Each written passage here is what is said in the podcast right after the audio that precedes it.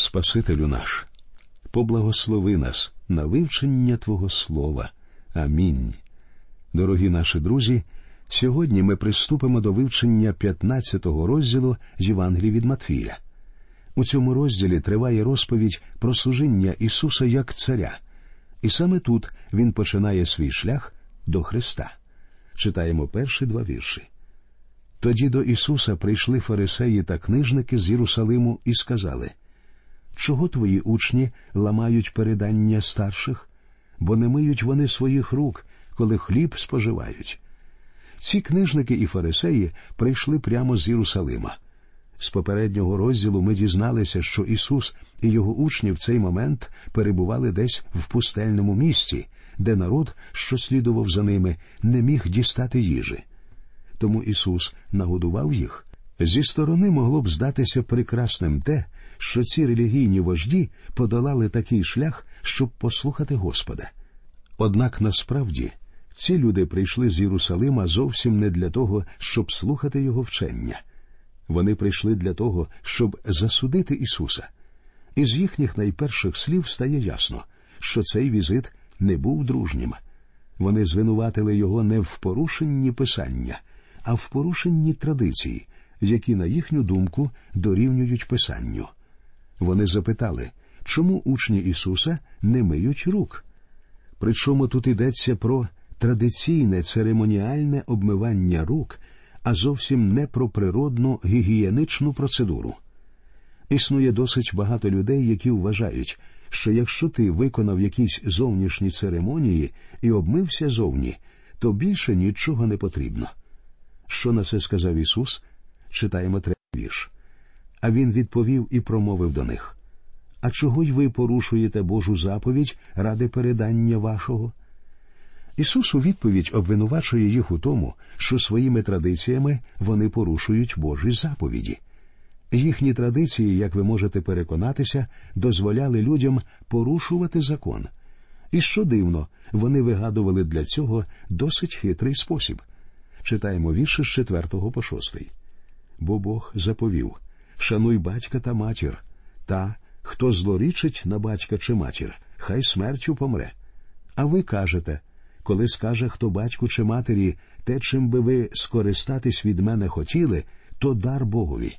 То може вже й не шанувати той батька свого або матір свою. Так ви ради передання вашого знівечили Боже Слово. Наш Господь говорить тут, що шанування батька й матері означає також і матеріальну допомогу а фарисеям вдалося зняти з себе цей обов'язок шляхом посвячення своїх грошей Богові, що дозволяло їм більше не піклуватися про своїх батьків. Це був їхній святенницький прийом, яким вони порушували закон Моїсея. Я притримуюся думки, що Бог бажає, щоб спочатку ви розплатилися з усіма боргами, а вже потім принесли йому свій дар. Бог вимагає, щоб ви у першу чергу виконували свої безпосередні обов'язки. Він бажає, щоб спочатку ви подбали про свою сім'ю, а потім уже приносили йому свій дар. Сьомий та восьмий вірші. Лицеміри. Про вас добре Ісаїя пророкував був, говорячи Оці люди устами шанують мене, серце ж їхнє далеко від мене. Господь назвав цих книжників і фарисеїв лицемірами. Це одне з найсильніших і ємних слів у писанні. Зараз важко знайти еквівалент цьому слову, тоді як у ті дні воно означало зовсім не те, що воно означає зараз. Для нас це неприємне і образливе слово, але за часів Ісуса воно означало відповідну репліку, що вимовляє актор, виконуючи свою роль у якійсь п'єсі. Тобто актор на сцені вимовляв репліку згідно ходу п'єси. У такий спосіб Ісус тут засуджує книжників і фарисеїв за те, що ті грають у релігію. Ці релігійні вожді всіма силами змушували людей дотримуватися різних релігійних церемоній, як, наприклад, обмивання рук. Але при цьому вони забували про стан людських сердець, що є для Бога куди більш важливим. Тобто це було відверте святенництво, що дозволяло їм порушувати закон Моїсея. Причому і ми, друзі, також іноді робимо це. Як часто батьки говорять своїм дітям не забудьте помити руки перед тим, як сісти за стіл, і при цьому зовсім не звертають уваги на те, що саме їхні діти дивляться по телевізору і яку шкоду це приносить. Звичайно, діти повинні мити руки, але те, що відбувається в їхніх серцях, є набагато важливішим. У наступних віршах Господь ще більше підсилює цю думку. І він покликав народ і промовив до нього Послухайте та зрозумійте не те, що входить до уст, людину сквернить, але те, що виходить із уст, те людину сквернить. Тут Ісус дає їм великий принцип, який говорить, що найбільше моральне опоганнення є духовним, а не фізичним. Дванадцятий вірш. Тоді учні його приступили і сказали йому Чи ти знаєш, що фарисеї, почувши це слово, спокусилися? Учні були здивовані тим, що Господь зважується дратувати фарисеїв. До цього між Ісусом і релігійними вождями існував конфлікт, але тут відбувається повний розрив. У наступних віршах Господь продовжує наставляти своїх учнів. Читаємо тринадцятий вірш. А він відповів і сказав Усяка рослина, яку насадив не Отець мій Небесний, буде вирвана з коренем. У цьому вірші під словом рослина мається на увазі релігійна система. Тому буде цілком доречно перефразувати слова Ісуса в такий спосіб усяка релігійна система, що не була заснована батьком моїм небесним, викорениться. 14 вірш. Залишить ви їх, це сліпі поводарі для сліпих, а коли сліпий водить сліпого, обоє до ями впадуть. Фарисеї і були цими сліпими поводарями. 15 вірш. А Петро відповів і до нього сказав Поясни нам цю притчу. Господь часто вчив своїх учнів притчами, але тут вони не можуть зрозуміти основну ідею. Читаємо з 16 по 18 вірші. А він відказав Чи ж і ви розуміння не маєте? Чи ж ви не розумієте, що все те, що входить до уст, вступає в живіт та й назовні виходить? Що ж виходить із уст, те походить із серця, і воно опоганює людину. Тут ми бачимо чудовий принцип опоганює людину не те, що потрапляє до її рота, а те, що виходить із її уст. Хтось висловив цю ідею інакше серце людини це колодязь, і рано чи пізно те, що знаходиться в цьому колодязі, буде через вуста винесено на поверхню. А ось що говорить сам Ісус бо з серця виходять лихі думки, душогубства, перелюби, розпуста, крадіж, неправдиві засвідчення, богозневаги. Оце те, що людину опоганює, а їсти руками невмитими не опоганює це людини. Безсумнівно, ми є свідками того, як все це втілюється в сучасній культурі. Ми живемо в період так званої нової моралі і вже досягли того моменту, про який колись пророкував Ісаїя, говорячи, що зло називають добром, а добро злом. Ісаїя 5.20 а тих, які ще вірять Біблії, вважають просто нерозумними людьми. Але давайте задумаємося над тим, що відбувається в наші дні у період так званої свободи, коли немає заборон, і людина має право показати, що в неї в серці. Може, в нас з'явилася нова мораль? Нічого подібного. Нас, як і раніше, оточує все те, що було і раніше нечестиві думки, убивства, перелюб, блуд, неправдиві свідчення, богозневага і злодійство. Людина обов'язково повинна перебувати під чиїмсь контролем, тому що вона є найбільш порочною істотою на землі. А ми саджаємо до кліток тварин, дозволяючи людині вільно робити свої справи. Сам Господь пророчив, що буде відбуватися з людством, як люди будуть розбещуватися, звершуючи свої нечестиві справи. Тобто все те, що знаходиться в людських серцях, зараз поступово виходить назовні. Тому Господь формулює тут дійсно великий принцип. З 21-го вірша Матвій розповідає нам ще одну чудову історію. Читаємо. І, вийшовши звідти, Ісус відійшов у землі Тирські і Сидонські. Тут Господь уперше за весь час свого публічного служіння залишає межі Ізраїлю. Ісус прийшов до народу Ізраїлю як цар. Згадайте, що, посилаючи своїх учнів, він наказав їм ходити містами Ізраїлю, але не залишати його меж. Однак Ізраїль відкинув Господа і почав назрівати конфлікт. Повний розрив між Ісусом і релігійними вождями Ізраїлю відбувся лише певний час по тому. Що ж відбувається тепер? Ісус виходить за межі Ізраїлю і формулює інший великий принцип. Тепер він готовий прийняти також язичників.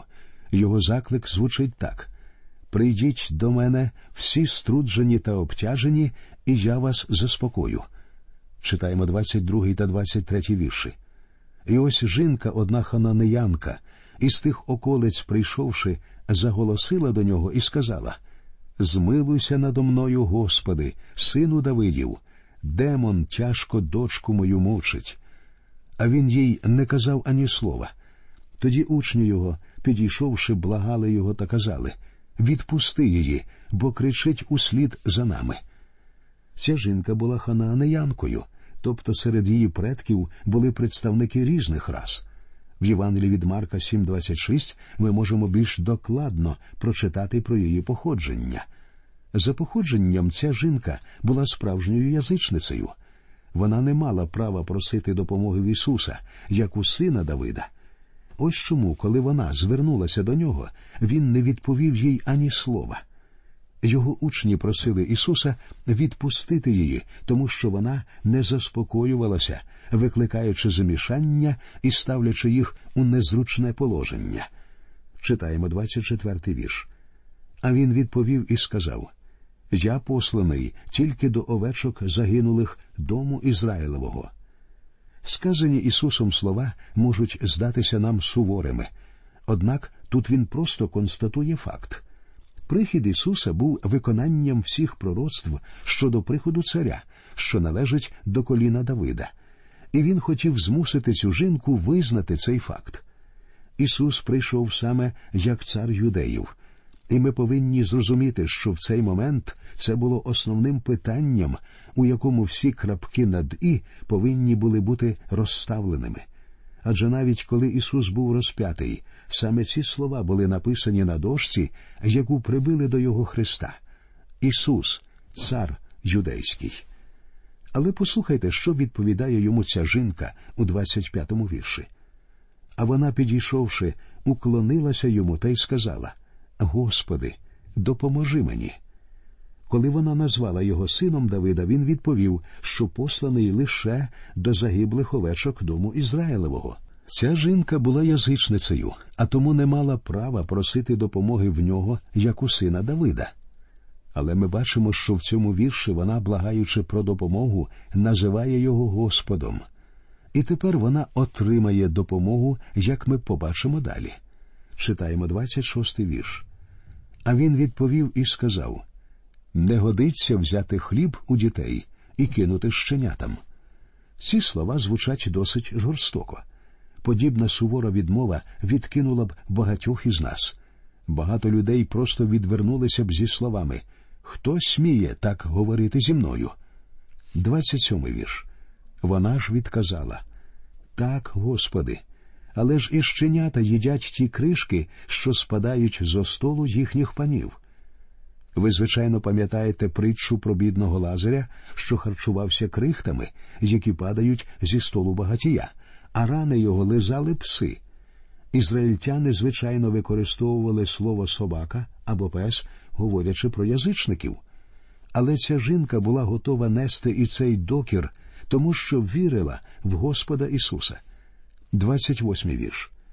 Тоді відповів і сказав їй Ісус: О жінко, Твоя віра велика, нехай буде тобі, як ти хочеш, і чиєї години дочка її видужала. Наш Господь був дійсно здивований вірою цієї язичниці. Він обіцяв допомогу тому, хто приходить до нього. Саме це він зробив для цієї ханаанеянки. Справа в тому, що відповідь цієї жінки продемонструвала її могутню віру, і саме на це відгукнувся наш Господь. Подальша розповідь 15 розділу продовжує знайомити нас із чудесами, які робив Ісус. Читаємо 29 і 30 вірші. І відійшовши звідти, Ісус прибув до Галілейського моря, і, зійшовши на гору, сів там. І приступило до нього багато народу, що мали з собою кривих, калік, сліпих, німих і інших багато, і клали їх до Ісусових ніг, і Він уздоровлював їх. Я ще раз хочу звернути вашу увагу на величезну кількість людей, зцілених Ісусом. Причому це були зовсім не поодинокі випадки, які не могли б бути вагомими доказами. Цих зцілень було так багато, що ніхто не зміг би спростувати того факту, що він творив чудеса зцілення. Читаємо 31 вірш.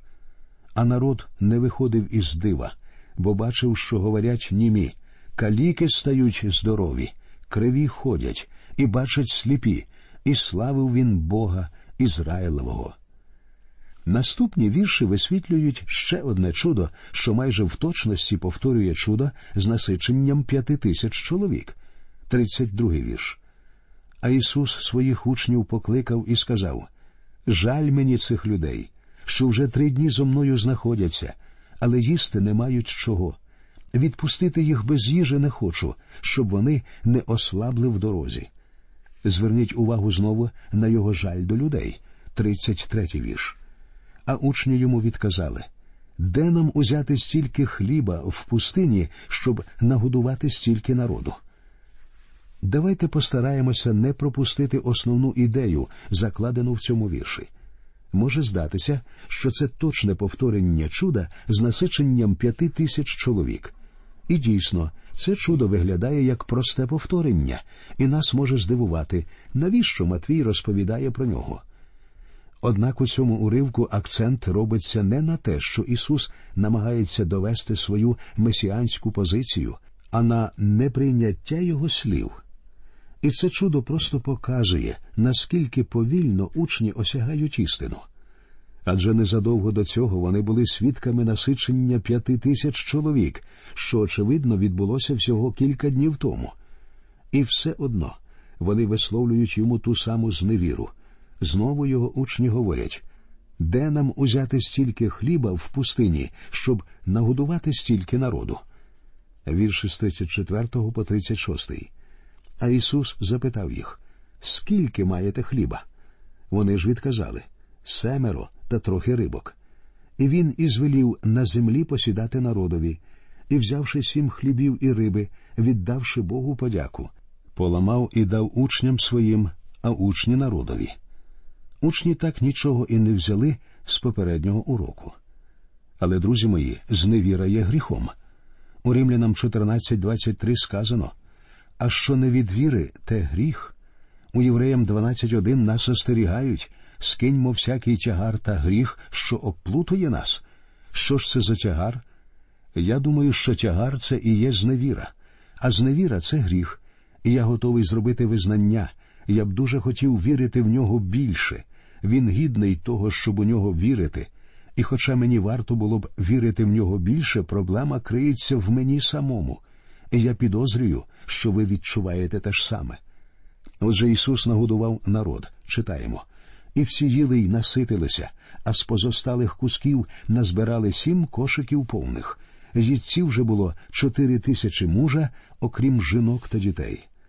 Зверніть увагу, що цього разу він нагодував чотири тисячі чоловік, а також жінок і дітей.